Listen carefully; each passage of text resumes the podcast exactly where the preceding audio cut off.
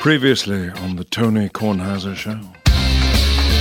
I think the best part of it is that Walter Johnson went to Fullerton Union, Yeah. which allows Tim Kurkjian to say, "Did you know I went to Walter Johnson High School?" Yeah, that's true. It's true. Walter Johnson High School, or as Shirley referred to him, Train. Shirley would say, we would ask Shirley a question about Walter Johnson. He says, I was talking to Train, and Train said this Feller kid is pretty fast. That was just great. Train.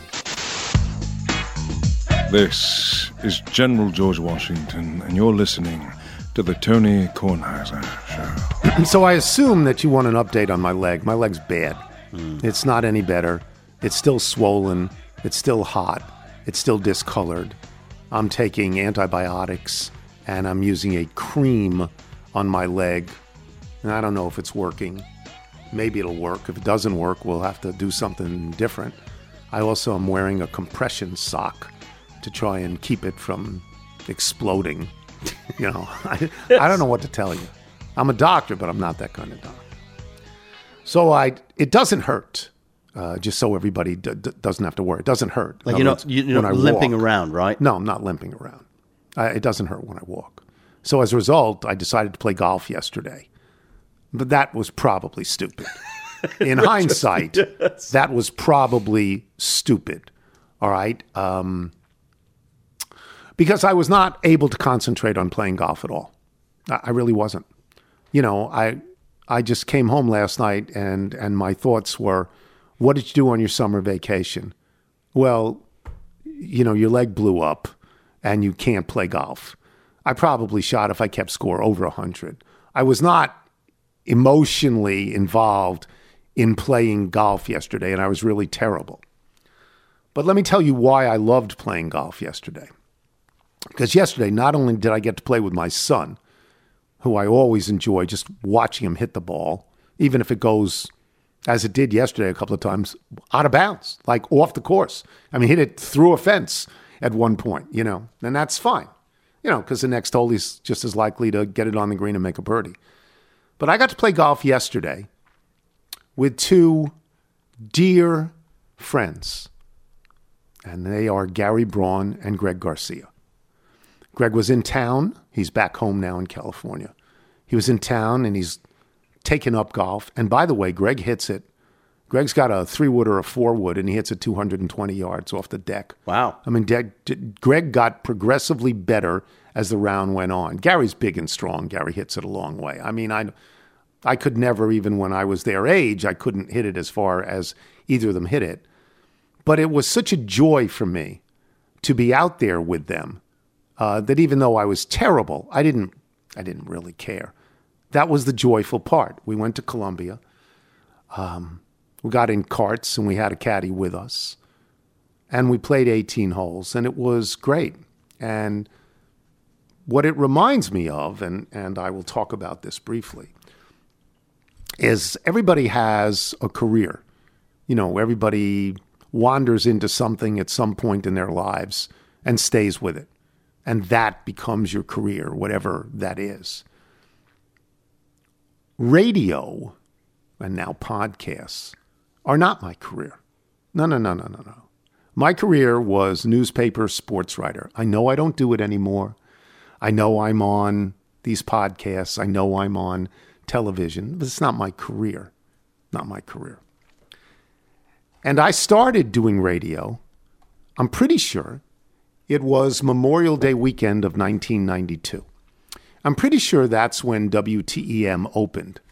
And I had been hired to do a, th- it started out as a four hour show, and I said I wasn't going to do a four hour show. So they made it a three hour show because I had this other job. I was working for the Washington Post, which meant much more to me than being on radio did. This was when sports radio was just in its nascent stage in every big city in America, starting with the fan in New York City and WIP in, Philly. Philadelphia, and what was the one in Boston? WEEI. EEI in Boston, Eddie Andelman That's Boston. right, Andelman, Again, you know, and. Washington was the fifth or sixth or eighth or tenth one that uh, that had sports radio. And It's possible that we had some tryout shows, but I don't even remember that. I remember sort of walking in, and who did I know? Well, I knew Andy Pollin. Um, I had run into Andy at a U.S. Open at one point in Shinnecock. I mean, I knew who Andy was. I knew that Andy was on radio. I, I knew the name. I had respect for Andy Pollin and the other people who were going to be on the show. And Andy was going to be in the sidekick role, you know, which is a very important role for me because I'm walking into something I don't know how to do it. Now, it turns out, and it turns out this way for everybody. You're either good right away or you're not. it turned out I was good right away. Okay, that's that's luck. That's fortune. I didn't study it or anything like that. I didn't particularly want it. But Andy was going to be very, very important in the role, and there were going to be other people on the show. There were five people essentially on the show, if I remember correctly. Gary Braun was one of them. Gary had just recently graduated, I believe, from Drew University. That's right. In New Jersey. And Gary had something to do with the show. I didn't even know what Gary did. Probably a producer at that point. I don't know. No, I mean the main producer was Mitch Levy. Oh, that's right. Mitch oh, Levy, wow. who went out to Seattle yes. afterwards and became Mitch in the morning and made a pile of dough. He was a graduate of Syracuse University. Mitch was probably about 22 or 23 years old in 1992. Probably about that. Gary was maybe a year younger. And everybody knows the Greg Garcia story where Greg has just graduated from Frostburg State University, which may or may not be accredited. I don't know. I mean, I've heard of it, but it may or may not actually be an accredited four year university. It's in Western Maryland. It's so far from the rest of Maryland that it may as well be in West Virginia or Ohio, right? It's way out. Yes. It's way out. Greg is the most famous graduate ever of Frostburg State University if in fact he graduated, which is 50 50. We don't know if that's true. And Greg uh, came in, and maybe we had done a practice show. I don't know. I really, I actually don't remember. And Greg came in and uh, applied for the job of board op. Now, I don't know what a board op is. I've never been in a radio station in my life, so I don't know what that job is. Greg applies to Andy because Andy is is in charge of casting the show. It's going to be again this 3-hour show 10 to 1 5 days a week. I'm going to use the money that I make from it to send my kids to school. That's the only reason I'm doing it. I'm not doing it I'm not doing it to be big in the field cuz again, I don't care. Now, I, am much different now. but at that moment, I had my dream job. Yeah, you're like, I go. And this was to supplement my dream job. So, Greg, as everybody knows, says he ran the board, says to the guy running the station, some little guy, I don't remember. It was before Bennett Zier. It was some other guy. And he says, Yeah, I ran the board at Frostburg for four years. So they said, Sure, great, we'll hire him. And then he says to Andy, I've never been in a radio station in my life. Can you just tell me how to do the board? Oh, so this, we were, I mean, without Andy, we are the blind leading the blind. I don't know how to do this. Gary doesn't know how to do this. Mitch has some idea how to do this because he did it at Syracuse, but he doesn't really know how to do this. He's a kid. And Greg has no idea how None. to do it. None, zero. And it was a great joy and delight for me to work with them all the time. I, I mean, it really was. They all turned out to be very funny. Well, they're all funny. They're all. It's it's such a. It's just it was a pleasure then. It's a pleasure now. In fact, when I when I found out that Greg and Gary were going to play golf with me and with Michael, I called Mitch Levy in Seattle. I called him. I said, "You're not going to believe what I'm going to do," you know. And he, he I hadn't talked to him in years, and he was very thrilled about that. And I did at pretty much on the first tee say to Gary um, and to Greg, "Who do you think? Who do you think I would have called about this? Who do you think?" And Gary just sort of looked at me, and Greg went, "Mitch." I said, "Yeah, yeah." I called Mitch about this. So I was terrible, um, and my leg hurt. Uh, and I just shouldn't have played, and I'm not going to play today or tomorrow either. I'm sure, but it was um, a, great joy and delight. And you, you know, it's not like you're going around 18 holes and you're talking about projects that you're involved. It's not that. No. You're just playing golf and making fun of each other. Yes. And they stopped making fun of me because I was so bad. It just felt so on. bad. It just like, why are we, you know, why is he even here? They probably felt it'd be better if I just left, went to the shack and ate lunch and let them play by themselves because I was that bad. But it was a great, um, a great delight for me. Uh, and I figured if you like this show, that you would just like to know a little bit about it. Greg birdied a couple of holes. How about that? Greg birdied, Greg birdied um, number twelve, which is a par five. I, you know, that's wonderful. That's fantastic. Sure. Gary didn't birdie anything. I didn't. I don't think I was in single figures in most holes, and I just stopped after a while. I just looked at everybody. I said, "I stink." But the score, you know, is not important at all, right? not, no, not, not even a little. yeah, I mean that Not that foursome is just legendary. Yeah, it was nice. It was nice. Greg plays a lot of golf now. Does he? That's what Greg does. I don't think Gary does.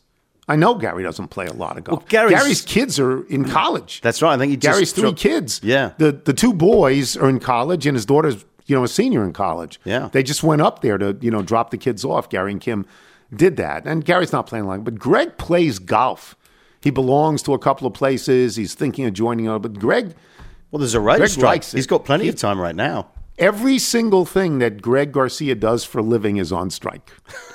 Right. You know, yeah. write, produce, direct, Yeah. cast, you know, all of it. it. Yeah, he's got nothing to do but play golf and he's getting good at it. Good for him. So it made me happy. That all made me happy. Anyway, I thought I would say that. We'll have a regular show. In fact, we will come back with Jason La Canfora. I'm Tony Kornheiser. Hey, it's Kaley Cuoco for Priceline. Ready to go to your happy place for a happy price? Well, why didn't you say so? Just download the Priceline app right now and save up to 60% on hotels. So, whether it's Cousin Kevin's Kazoo concert in Kansas City, go Kevin, or Becky's Bachelorette Bash in Bermuda, you never have to miss a trip ever again. So, download the Priceline app today. Your savings are waiting. To your happy place for a happy price. Go to your happy price, Priceline. Check out our new NBA show, Beyond the Arc, part of the CBS Sports Podcast Network, where you can find me, John Gonzalez, NBA insider Bill Reiter, and Ashley Nicole Moss five days a week talking all things NBA. Whether you're looking for insightful discussions, upbeat commentary, breaking news, interviews, or coverage of all the biggest stories in the NBA, our new show is the place to be five days a week. Download and follow Beyond the Arc on Apple Podcasts, Spotify, and wherever you get your favorite podcasts. You're listening to The Tony Kornheiser Show.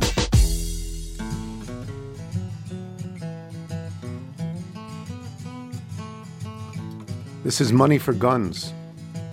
It's our friend Will Salisbury, who's the front man on the St. Louis band, writes The time has finally arrived. We have painted our masterpiece, our magnum opus, our Bald as I Want to Be. Our new record, All the Darkness That's in Your Head, is available as of August 19th. That's the end of the week. Yes, right? yes. On digital and vinyl. Two tracks I've enclosed herein are the Kyle Kelly penned instant classic, All the Catholic Girls Love Paul Simon. This is such a great title. All the Catholic girls love Paul Simon. It's nothing short of pure, unadulterated genius. I also think Kyle, Mr. Tony, and Paul Simon are the only three people alive who would get every reference from Simon's catalog in this tune. We'll have another song later, but it's not going to have as good a title as All the Catholic Girls Love. It's pretty good. Paul Simon plays in Jason La Canfora. Jason lives in Baltimore. I'm- I mean, everybody knows him from football, but he does a radio show every day in Baltimore and lives in Baltimore. And the big story in Baltimore over the last week and a half to two weeks has been what happened to their play by play guy, Kevin Brown. I hesitate to use the word suspension because I don't even know Yeah. if that's appropriate. Uh, something happened. I don't know if you know, but I'm quite sure that if you opened up phone lines to your radio show, people would want to talk about Kevin Brown. Let's start with how do you think he's handled this? Because I think he's handled it perfectly. Uh, he's look. He, he's um, an amazing uh, broadcaster. He is, for especially you know, I even hesitate to say this for as, for as young as he is, but it a is kid. it is a fact. Um, so when you sort of extrapolate what what I've seen of him, not not even just here, you know, locally, but doing the ESPN College Softball World Series, doing ESPN Statcast uh, broadcast of the Home Run Derby, doing nas- other national broadcasts, whether you know it's college football, college basketball, and then you know the Orioles, where he's by by no means their only broadcaster. Uh, they they've got you know a, a group of people who pitch in, but he's the primary television guy on MASN, and he's uh, witty. Uh, he's super whip smart. Uh, he he cares. He's diligent. He's prepared. Um, he's he's great. He's a joy to watch. I mean, last night was uh, and, and so is Jim Palmer, and so is you know Ben McDonald. I think they've, they've got some some great broadcasters here. And last night's game was ugly, and Kevin made it, and and Ben made it not as ugly if you did sit through that entire thing. Um, they found ways to still have some fun and and keep you engaged. So no, I'm a huge fan. I don't know exactly what happened here, Tony. There's a lot of things that don't add up for me. Yeah. Um, a lot of things just feel incongruous and don't make sense. And I don't know that you know. I, I I don't know that we know the whole story. You know what I mean? I'm not. I'm not going to say that what's been reported is completely wrong, but I'm with you. I, I don't personally know that he was suspended or feel comfortable with that language. Um, but he he's handled it as well as anybody could possibly handle it, and it does feel like uh, the tempest is subsiding and you know, it's kind of about this baseball team now and not whatever the heck happened there for, you know, a couple of weeks with with the broadcast team. But Kevin is a gem. Yeah, I mean, I, I'm reluctant to use the word suspension. Um, everybody is saying this was done by John Angelos, the owner the active owner of the team, and maybe it was. Uh, I don't know much about it. I know that what he said on the air was provided in the team notes. In the team notes.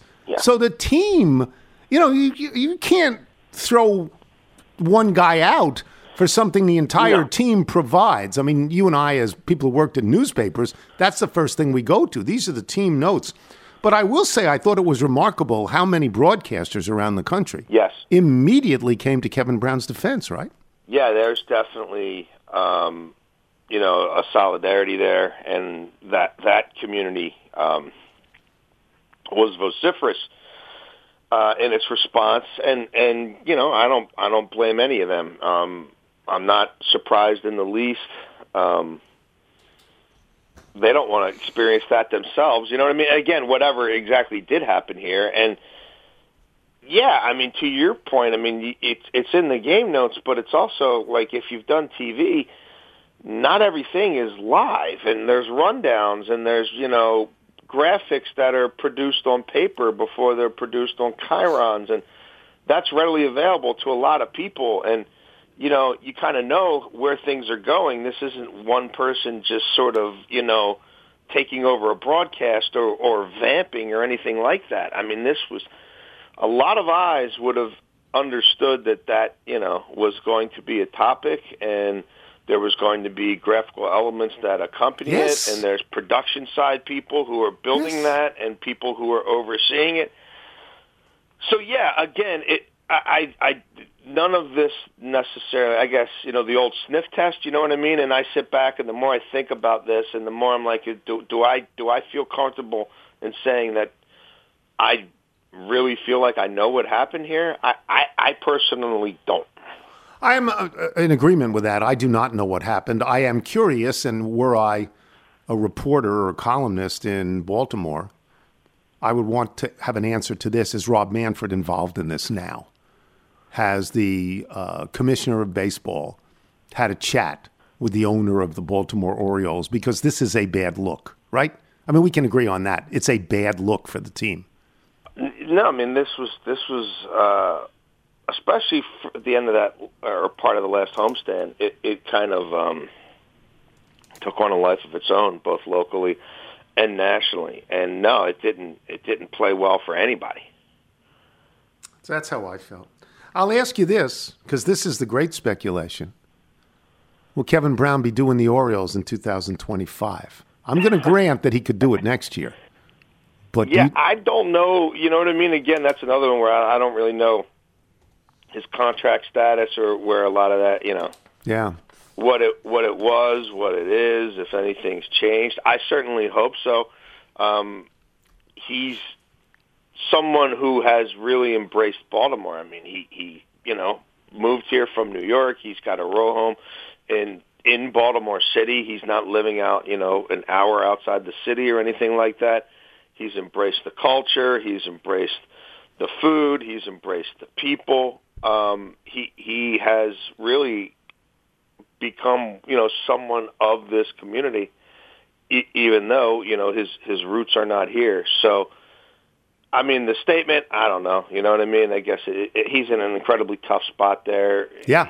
I don't know how much I read into that or don't read into that. I certainly hope so. I mean, the I, the, the the you know, I, I'll say this: I didn't know a whole lot about Kevin Brown before he got hired here, whatever it was, three or four years ago. Um, it was an inspired, inspired, inspired hire. Um, and and again, a lot of talented people on this um, Orioles broadcast crew who have made things enjoyable uh, while they were terrible, and now have uh, you know are having a whole lot of fun telling what's become one of the best baseball stories Yes. in baseball. Oh, no, no question. All right, um, we're getting near that time. We're getting near football. We are. We're getting near football. Just two things I wanted to talk about because they're sort of famous people and they play the same position and they have just moved or in the process of moving. Uh, Zeke Elliott to the New England Patriots. Yeah. Um, I don't know what he's got left, but if he's got anything left, that's a that's a big acquisition, is it not? Um, I, look, I, I think given the totality of that roster, especially on offense, and how limited it looks, and Yeah. the lack of speed and and twitch and, and acceleration, and it seems like Bill Belichick kind of wants to run it back and and be you know uh, a, a, a 1980s or you know early 90s football team, then yeah, I think he'll use up both running backs pretty significantly, and I think he'll want Bill O'Brien to run a keep it simple, stupid offense that that's based on high percentage passes and ball control. I think they want to bleed the clock and try to beat you a little bit with their defense because, frankly, I don't think anybody's beating you on the outside with them. Nobody's going to run past anybody. No one's going to do anything um, otherworldly once they get the ball in their hands. I don't see a whole lot of YAC monsters on that team. I don't see a whole lot of there on that on that offense. Period. So they've been sniffing around on a bunch of different running backs, and and you know this is the kind of guy who Belichick's always been attracted to. Um, you know, he's later in his career. We get him on the cheap. He's so happy to be, you know, a patriot and part of our culture. But their culture's pretty blah since you know number twelve stopped playing quarterback for them. So I don't have real high hopes or aspirations for that football team. This doesn't change a whole lot for me in terms of projecting their outcome um, or what I think they're going to be. But from an individual fantasy football perspective, I think he'll be given opportunities to get the ball in his hands. I I don't know that it's going to be anything, um, you know, especially dynamic or prolific when that happens. I, I, I but yeah, I mean, it's it, it's it's fine. I, I just think you need, you know, you need supreme athletes in their prime to compete in this league, especially in that conference right now. Guys who win for you in the passing game in a lot of different ways, and they don't have those guys. Yeah, I'm not suggesting for a second it makes the Patriots a good team. I'm just saying it makes them interesting if he's still got anything. I mean, he's the kind of guy who could gain 1,200 yards if he's still got anything. That's, you know, because Belichick will not hesitate No. to give him the ball. No, no, and, and he's probably got a little more than people like me who've been screaming for Tony Pollard for you know the better Yeah. part of two and a half years down there have given him credit for. Um, I just don't know that it's all going to manifest itself here, um, and it's just such an attrition position. And he, boy, he is. Um, he's carried a pretty heavy load. He has uh, Dalvin Cook uh, uh, going to the Jets, going to play with Aaron Rodgers. I love the fact that Wilbon wants the Jets to lose every single game. I mean, I love that, but I don't think they're going to lose every single game. I think it's possible that Aaron Rodgers has a great year. What do you think? Uh, sure, it's possible. Um, I don't think I would bet on it. Um, I, I have I have reservations about the sort of the whole sort of way this was constructed and how this went from a clearly rebuilding team to now one that people are just proclaiming Super Bowl or bust. Sort of, I won't say overnight, but in the span of a few short months. And I I don't know. It's got Woody Johnson's fingerprints all over it. Is that is that? I mean, what Those are the are not good that prints. works? You know what I mean? Like, what what has he ever touched in the football realm that hasn't been a disaster? I didn't like Aaron Rodgers' play last year. Um, I, I don't think this is going to bring out the best in him. I think the schedule is a monster early, and if this is a, a one and three team or a two and four team, um, I don't think they go into that early bye week and it's all kumbaya and it's let's pull ourselves up by our bootstraps. It's you know play my guys more and why aren't we doing this and why didn't we do that? And I mean, you know, even just watching Hard Knocks last night, like he's calling out the offensive line, bro. Did you do your did you do your own research on that one, genius? like who there did you think could play? Like this ain't Bakhtiari in his prime anymore when you were winning MVP awards. Like the left tackle's 55 years old and they don't have a right tackle. I mean, Mekhi Becton hasn't been good in forever, hasn't been healthy in forever, hasn't been in shape in forever. And the other guy's Max Mitchell, who I guarantee you, Aaron, you don't even know who the hell he is. You probably still don't know who he is. So, and you've been practicing with him for two weeks. So, or three or whatever. So, I mean, I just, no, I don't think they're going to lose every game. Um, it'd be great theater if they did. Uh, but I also don't think they're going to the playoffs. I, I don't think they're the best team in that division. Um, I, I don't think they have a particularly uh, great coaching staff, and I think they don't have sufficient adults in the room to provide the kind of guardrails that this diva is going to need, especially at this stage of his career when he knows if he doesn't win a Super Bowl, he's a total failure. Because Tom Brady just did it a few years ago. Like the idea that none of these late stage guys do it. Like no one talks about Johnny Unitas and the 74 Chargers anymore. You know, keeping Dan Fouts off the field or whatever. They're talking about what Brady did in a COVID year just two years ago. Yeah. So good luck with that, Holmes. It's good to know that you have no s- small opinions on these things. Plug your radio show for us. You can get plus money. Vegas will give you money on top of your money to bet that the Jets miss the playoffs, that they miss the playoffs, that they do what they always do. you don't think I'm in on that in a bunch of different ways? Plug your radio show for planet us. am I on? God, uh, you can listen to me rant, stream, um, and whatever.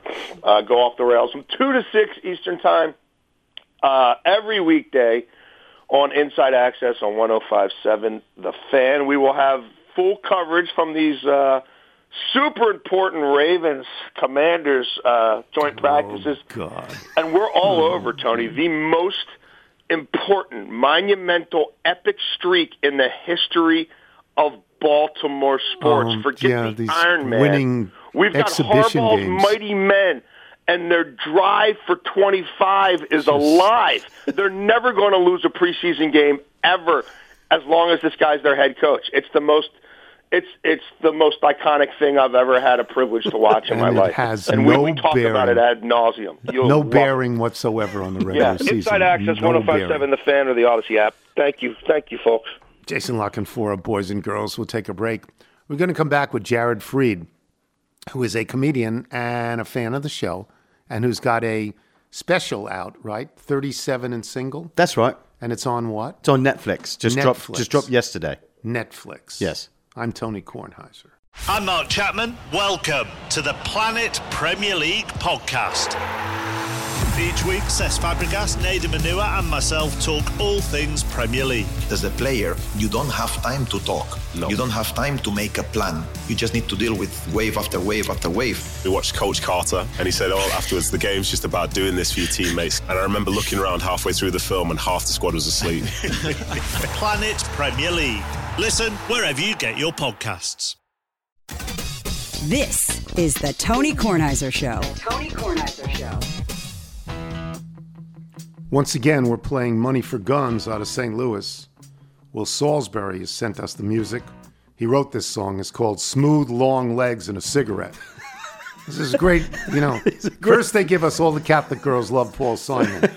Now they give us Smooth Long Legs and a Cigarette. It's Great titles, yes. Wonderful. Will Salisbury, our friend. Chuck and Roxy, number 191. Boy, Chuck and Roxy do a lot. Getting it done, yes. So, Nigel, if people want to send in their original music, how do they do it? Yeah, you can send it to jingles at tonykornheisershow.com. Please make it your original work. And if you're sitting in for like your friend or your kid brother or something like that, just make sure they email us as well to give us their permission. Yeah.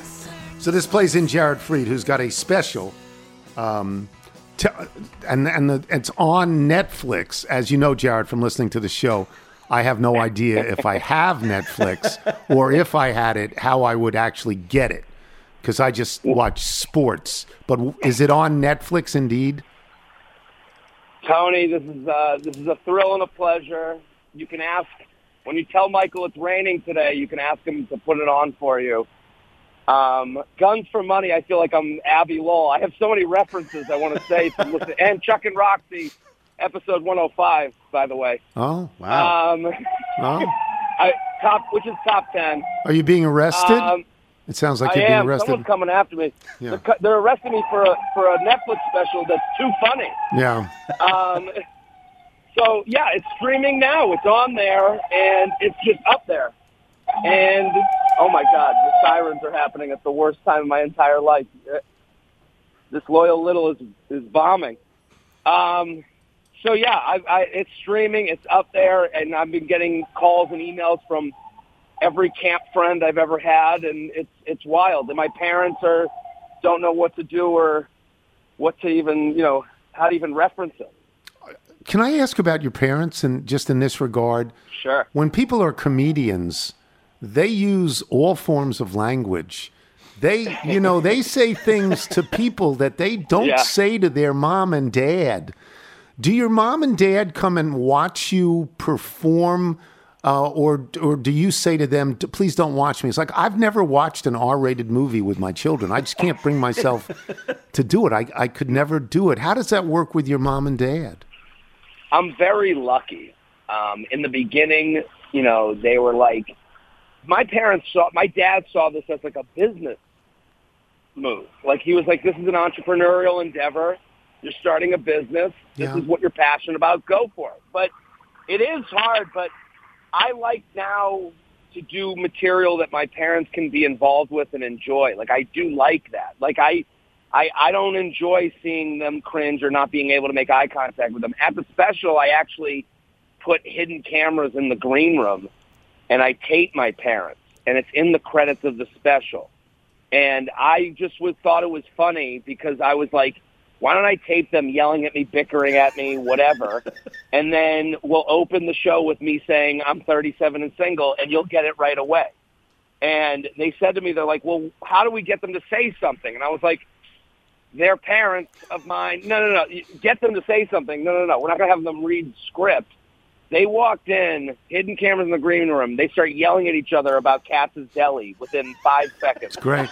And my mom great. goes, "This green room is a dungeon." And, and then the director looks at me and he goes, "Oh, okay, I get it Right, now." You know, right. so they're they're characters. So they're kind of characters in my show as well. So I I, I do understand what you're saying. Like it, it is, you know, you don't want to say stuff in front of your parents, and in the beginning, that's harder than it is. In the beginning, you go for the easiest laugh, which happens to be cringe and Yeah. maybe a little on the edge Yeah. and then you get better and you start writing better and it's a little bit easier and, and i want to talk about stuff that they can be involved in That's nice to know. I, I'm unfamiliar with your specific special, but most of the times when you mm. see comedians on television, it's performance. It's one performance.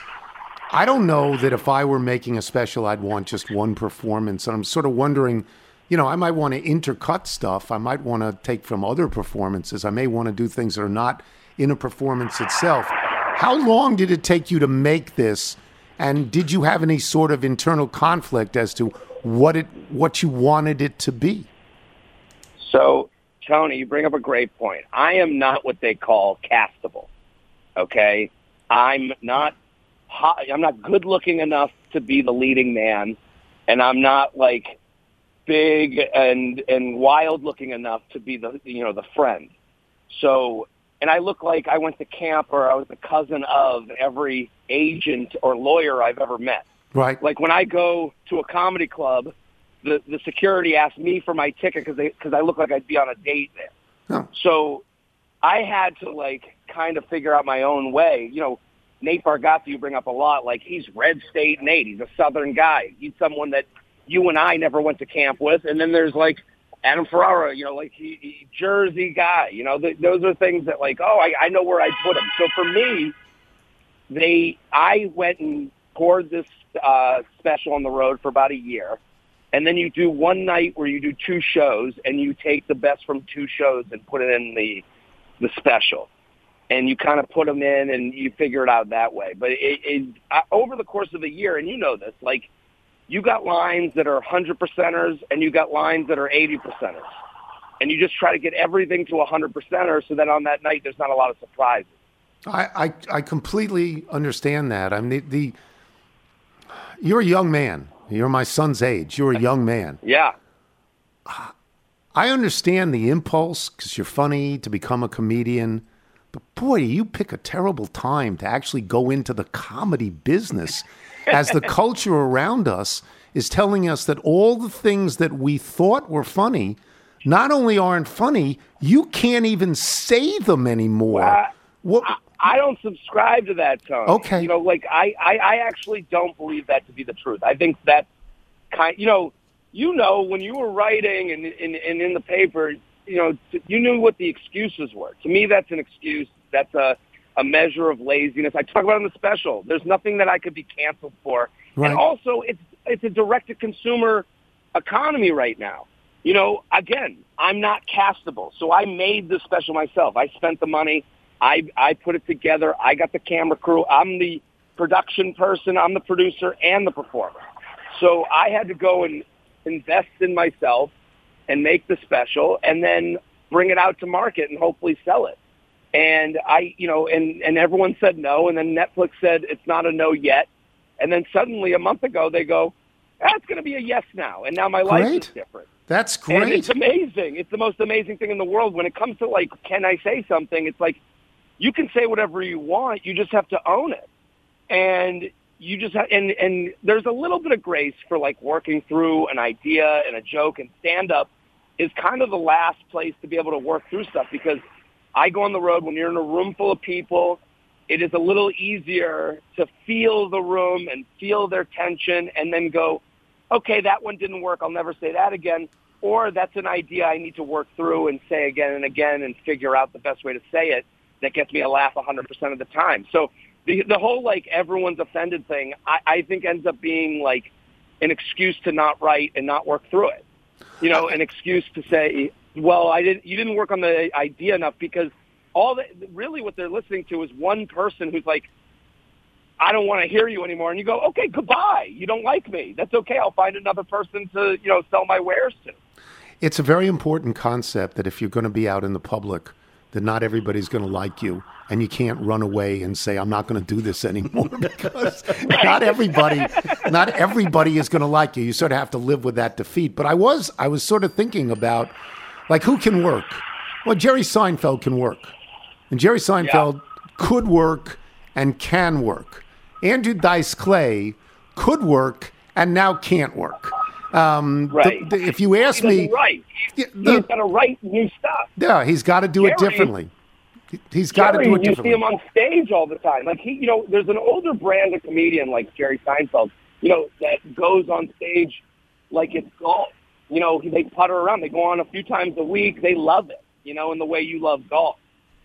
And it, it, that that is kind of that's the coolest thing in the world to me. I would tell you that. Well, I don't know that it's true in in stand up comedy. I don't know if it's true in the things you do, but you can't make Blazing Saddles anymore. this is like one of the funniest movies of my life. Of my life, Right, and right. and Mel Brooks would he wouldn't even do it. I mean, he would say, "What are you nuts? I, I can't do this." Yeah, I mean, I think Jared, I think you're completely correct when you say it's lazy to think that it's too hard to have success and make people laugh. I, I agree with you 100%. But I do think there are a certain amount of lanes you can walk in now. There are less lanes than before. Am I wrong on that? Right. I, I I don't think you're I don't think you're wrong about Blazing Saddles. That's like it wouldn't make sense in the atmosphere Right. to make it today. It it's not banned. You know, it's not like you know banned by society. You could watch it. I think that's where we go a little crazy. Like you're watching that. It's like yeah, it's hilarious, and it was made at another time. Right. But I don't know. I, I think context and nuance is like key to everything. That's why this podcast, like that's why I love listening to you and your guests. Like you, you know, when you're on with someone, you're asking questions. You're you're at, and and you don't get that online. Online, you get love and hate. Yeah. And Yeah. you know th- that's it. There's no such thing as like a mediocre retweet. It just doesn't happen. So with the beauty of stand up and the beauty of podcasts, in my opinion, is like we do get to have these conversations that also exist in 2023. And you go, oh, I believe, you know, I can hear the hems and haws in someone's voice as they go through the thought. And that's like, you know, I think there's an appreciation for that that is beloved. Like, I think that's why I love your show. Like, you know, I get to hear the, con- you know, even when it comes to movies, you know, and hearing a movie review, like, I want to hear why someone kind of liked it and who it's for, not I hated this movie. I, that doesn't interest me as much. I understand that completely. I mean, you always look, this is coming into your ears. You're not watching it, and you have to make it interesting. You have to ask people questions beyond did you like it or didn't you like it, or else, I mean, everything is just rotten tomatoes. I mean, I don't, I don't really Right. think that that provides any reason for somebody to, to tune into the show. So when so are you nervous about how this is going to be received or are you beyond it already because it took so long to do? I'm I'm incredibly nervous. I'm anxious every day. Um, the you know the New York Times supposedly is going to review it of some sort, Ooh. which scares me. Yeah. you know, because yeah, because that the New York Times is like my parents' friends. Like I'm going to have to see them Yeah. in Boca. You know, look at me, and I'm going to have to walk the streets. Uh, you know, the, oh, that's the sun. yeah, that the Times hates them. You know, like that's going to be Yeah. because there's like one review. You know, like I got a review the other day in like a thing called the Decider that's on the internet. My parents, they don't care about it. Like I'm more worried about the people close to me. Like it gets out there, it's okay.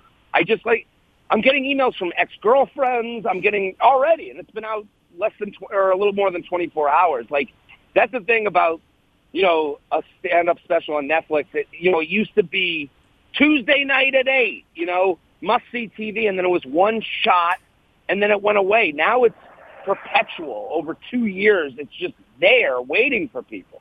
And anyone can find that during any point of their day, whether they feel good or bad. And I hope it makes people feel good. And, uh, you know, I just, it is my life's work at a certain point. Like I, I, I care about everything on that special. I told those stories and everything happened, you know, really happened. And then you make it funny.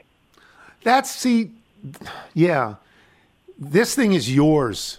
It's a, a film crew didn't follow you around with a different agenda. I don't.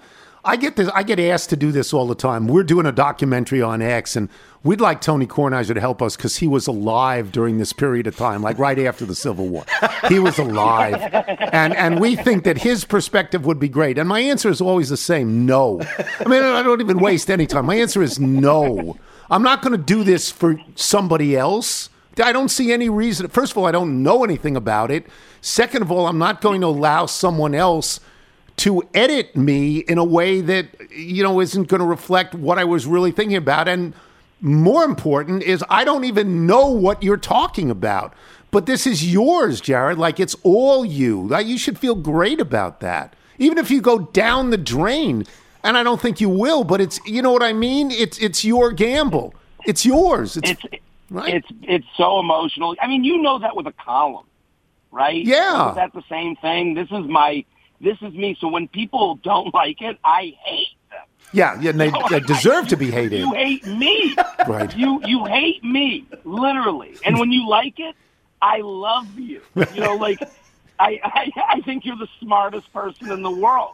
And it's like I know both things aren't true. I think the person who doesn't like me probably not that bad a person. The person who likes me not that not that great a person. But it is uh, what you're saying is true. This is uh, like blood, sweat, and tears. This is all me. Good. Um, it's very vulnerable a- and it's emotional. Like you know, I, I, I go get coffee at the same place every day, and you know, I talk to those guys, and I'm like, uh, and they're like, when's it coming out? And I just start, you know, tears streaming down my cheek, and they're like, what's wrong? I'm like, I'm just happy you guys are a part of this, and they're like, what are you talking about? Are you getting coffee or not?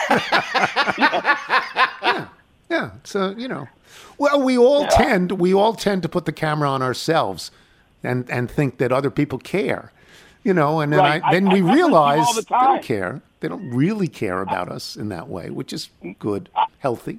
So I reference you all the time. The key of me. I always bring you up life in the key of me, baby. podcasts that I do. Yeah. Well, good luck. Um, I won't promise I'll watch it because again, I don't know if we get the channel. I don't know if you're if you're not on ESPN. I don't really know. So Have Michael put it up for you. I think you're going to like it. The ending has my parents being taped without their knowledge in the Love green that. room. I think you'll like that. Uh, and they're yelling at me and they're talking about Katz's Deli, whether they have Munster cheese or not. and you know, when I go on the road, it's you know, I'm I'm I'm talking all about family now. So like, it's like a fun prelude to what the new material is. And I got to say, Nigel has been like the greatest supporter in the world. Gary Braun, Super G. I love that guy. What a guy. He's just been, he randomly, I got to say, he called me during the pandemic. He was, I had come on your show and we had a great time and I, I had, it was a thrill for me. And he's like, I didn't know your stuff. And then in the middle of the pandemic, I got a call from Gary Braun. He's like, I just want to let you know I appreciate the stuff you put out there. I didn't know you before the show. And he's like, I, I started listening to your podcast and I think you're great. And I was like, what an amazing thing to do. I would never do that. That's lovely. And it's just, you, Totally so lovely. Just a, your universe, I'm so thankful for. You were with me when I was walking to open mics and through the whole thing. And, and you, you know, you don't even know, and I know this because I have podcasts where people say this to me and they go, you don't know how much you've helped me, but you've helped me in ways that are, and, and all the littles that are just unbelievable. It's nice and to I, know. I feel thankful to be a part of your universe. It really means a lot. that, thank you, Jared, and good luck with this. And I promise I'll watch at least four minutes before I try to kill myself. Four minutes gets me the click, so thank you. Jared Fried, boys and girls. We will take a break. We will have email and jingle when we return. I am Tony Kornheiser. You're listening to The Tony Kornheiser Show.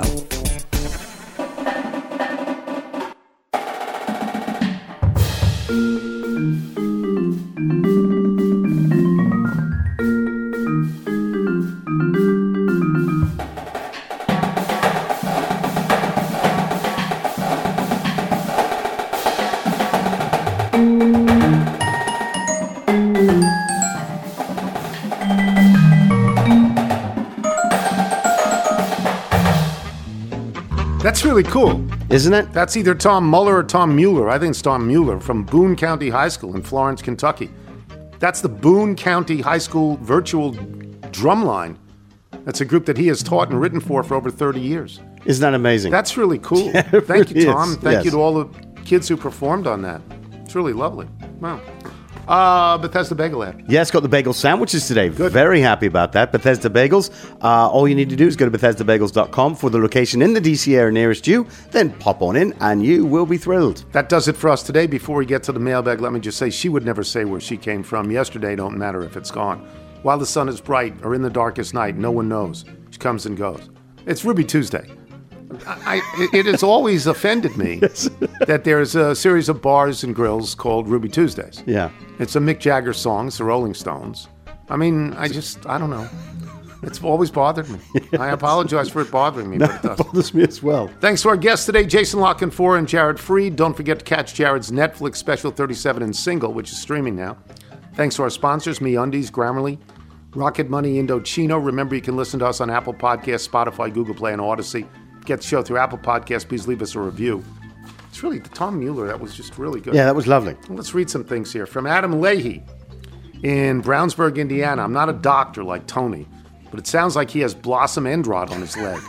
Maybe he should consult his local horticulturist. That's a possibility. From Mark in Castle Rock, Colorado. Please, please, please tell us you're the next Spider Man.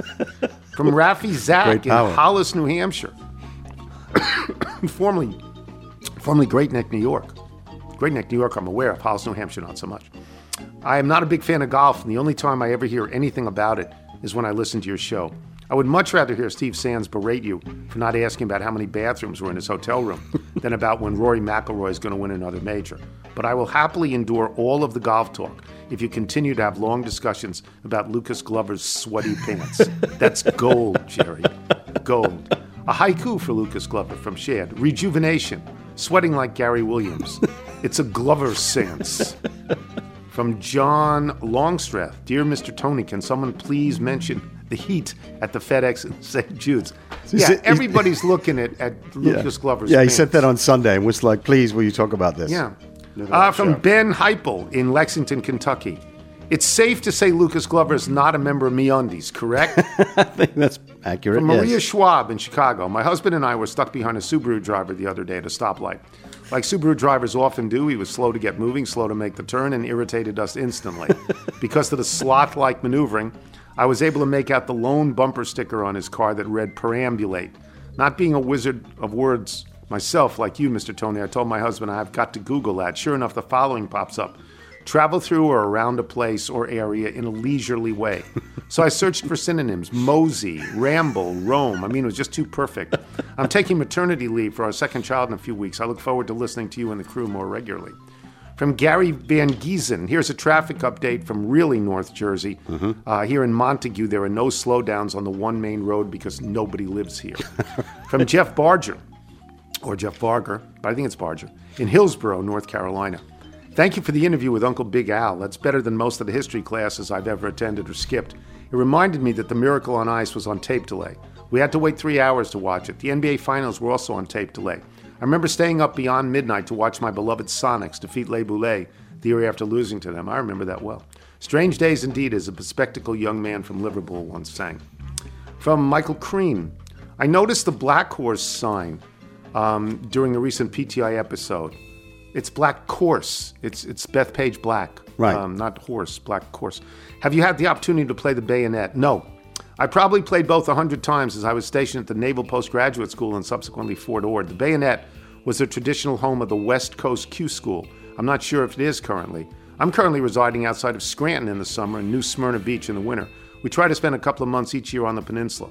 Love the podcast and PTI. By the way, the Scranton Golf Course is a great track. I've been through Scranton 3,000 times in my life.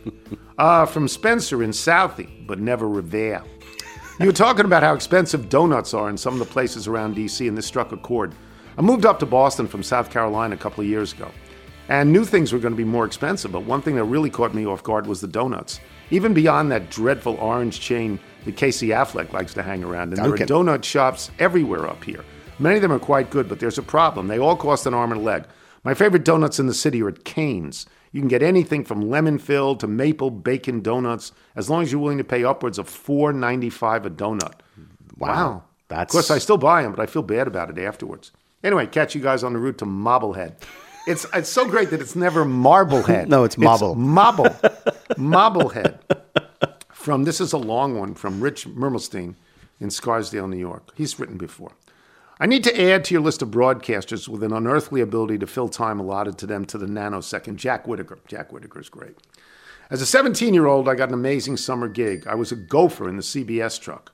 My job was to get coffee for the crew and once in a career highlight to bring Phyllis George her coat at multiple CBS events, including Pelé's first U.S. game at Randall's Island, the Belmont Stakes, and most pertinent to this email, the 1975 match race between Ruffian and Foolish Pleasure. As you might recall, Ruffian was injured and ultimately euthanized, and the sporting event became a news event with the ultimate pro Jack Whitaker at the helm. The scene was obviously chaotic in the truck, with news coming in from around the track on Ruffian's broken leg. And remember this with great sadness. The producer and director and roughly a dozen APs that's associates, and technicians were fielding calls, interacting with the news departments, and shouting the latest r- rumors of Ruffian's condition as she lay on the track. People were constantly speaking in Whitaker's earpiece as they switched from one reporter to the next, yet he moderated as calmly as an evening newscaster describing a town hall meeting. But then came the parlor trick that would have knocked you over.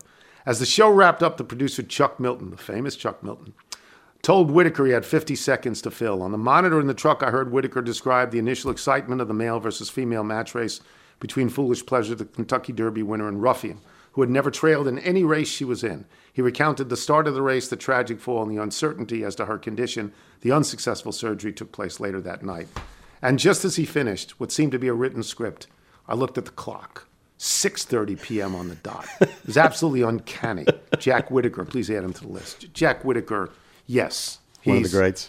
Oh my God, yes. I mean, nobody's ever done essays as well as Jack Whitaker. Forget better. Right. Never done them as well. From Jesse in Frederick, Maryland. Glad to hear you had a nice weekend at Rehoboth Beach. I myself spent the week down there introducing my daughter, a little bit older than Bootsy, to the joys of Thrashers, French fries, and Funland. Mm. I also got to play 36 holes at the Rookery and the par 32 nine hole golf course in the community where we stayed. I knew that showing a picture of myself with the bald orange man wouldn't get me a tee time at RBCC, but I will say the American Classic Golf Course would be perfect for high handicap hitters hitting from the gold tees. You could use an eight iron to the green on at least two of the th- par threes. Uh, Lyle in Nashville went to my local bank branch recently in need of a notary. The teller explained there was no notary at the branch, but there was one down the street at the UPS store. I could go there, the teller explained, and they would reimburse me for the UPS charge. I was hoping at that point a stripper notary would appear and take care of my request, whipping his or her stamp out with a flourish. Alas, no one stepped forward, so I followed the teller's instructions, returned later for my $15 reimbursement. Two other TK related items. Cigna has been sued by California plaintiffs accusing the company of using an algorithm to systematically reject claims in a matter of seconds without a human ever seeing the claim. I believe you had that. Yeah, Yes. that was from the Pro. Uh, ProPublica, right? Yeah, yeah, Yeah. And two, Frosted Flakes is now using the Cheers theme in their TV commercials. Not sure which is the more egregious crime. That's not good. Yeah. Um, Steve Sigourney, Big Sky, Montana. I shaved this weekend at our country club, humble brag, and you're right. The handles are too light. yeah. Justin Johnson, Arlington, Virginia. Sometimes I wonder how many people have accidentally eaten the little black wrapper inside the main wrapper on a mini Reese's because they were so anxious just to pop that peanut butter cup goodness into their mouths. And from Gus Karayanis, Karayanis, I hope I get that right, in South Glens Falls, New York, which is where I believe my old roommate in college, Dave Carpenter, lives. Big day Sunday for Dom, the RBI machine Smith. Comes in and walks in a run. So without an official at bat, he gets an RBI. Sign him to an extension. Again, one out last night, second and third. What does he do? He whiffs. Yeah. He whiffs hmm. because he, he can't produce runs. He now has 31 RBI. He gets hits. Yeah. His hits, they don't mean anything. Had a hit in the ninth, I believe. They don't mean the. Yeah, anything. Yeah. They don't result in anything. Yeah. He just, is not productive in the in it. Look, the the power positions are pretty obvious. First, third, in the outfield. Yeah. You know, now you can get away with a weak hitter in the outfield if he's a great defensive player. But first and third, you Victor need thumpers. Robles, Michael K. Taylor. Yes. But first base, Yeah. you can't have 31 RBI two thirds of the way through the season playing every day. No. You Can't. If you're out on your bike time, everyone is always do wear white. I'm obsessed with this fruit, can't lope. It's so good. Can't Lope? Thanks, Ruben.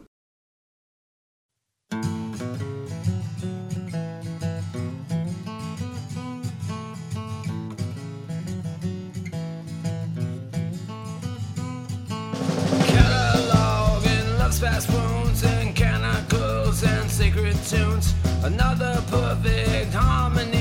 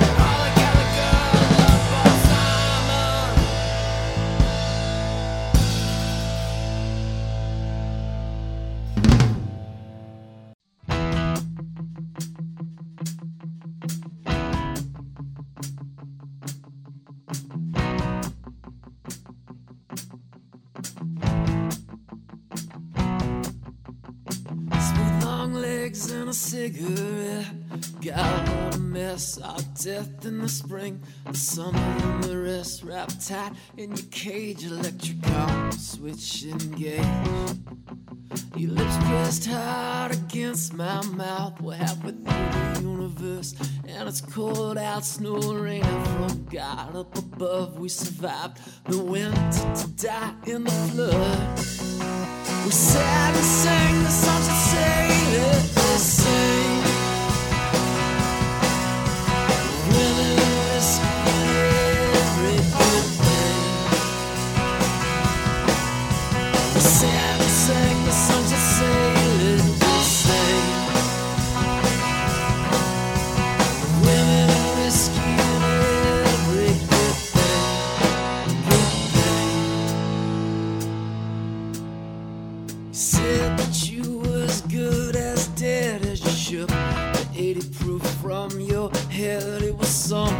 deep and desolate. You hit me there, but you can never forget. And yeah, that's it, my little vignette. I ripped it straight from my chest. And well, I may be a broken down mess, but of all the words I've written, this may be the best. And sang the songs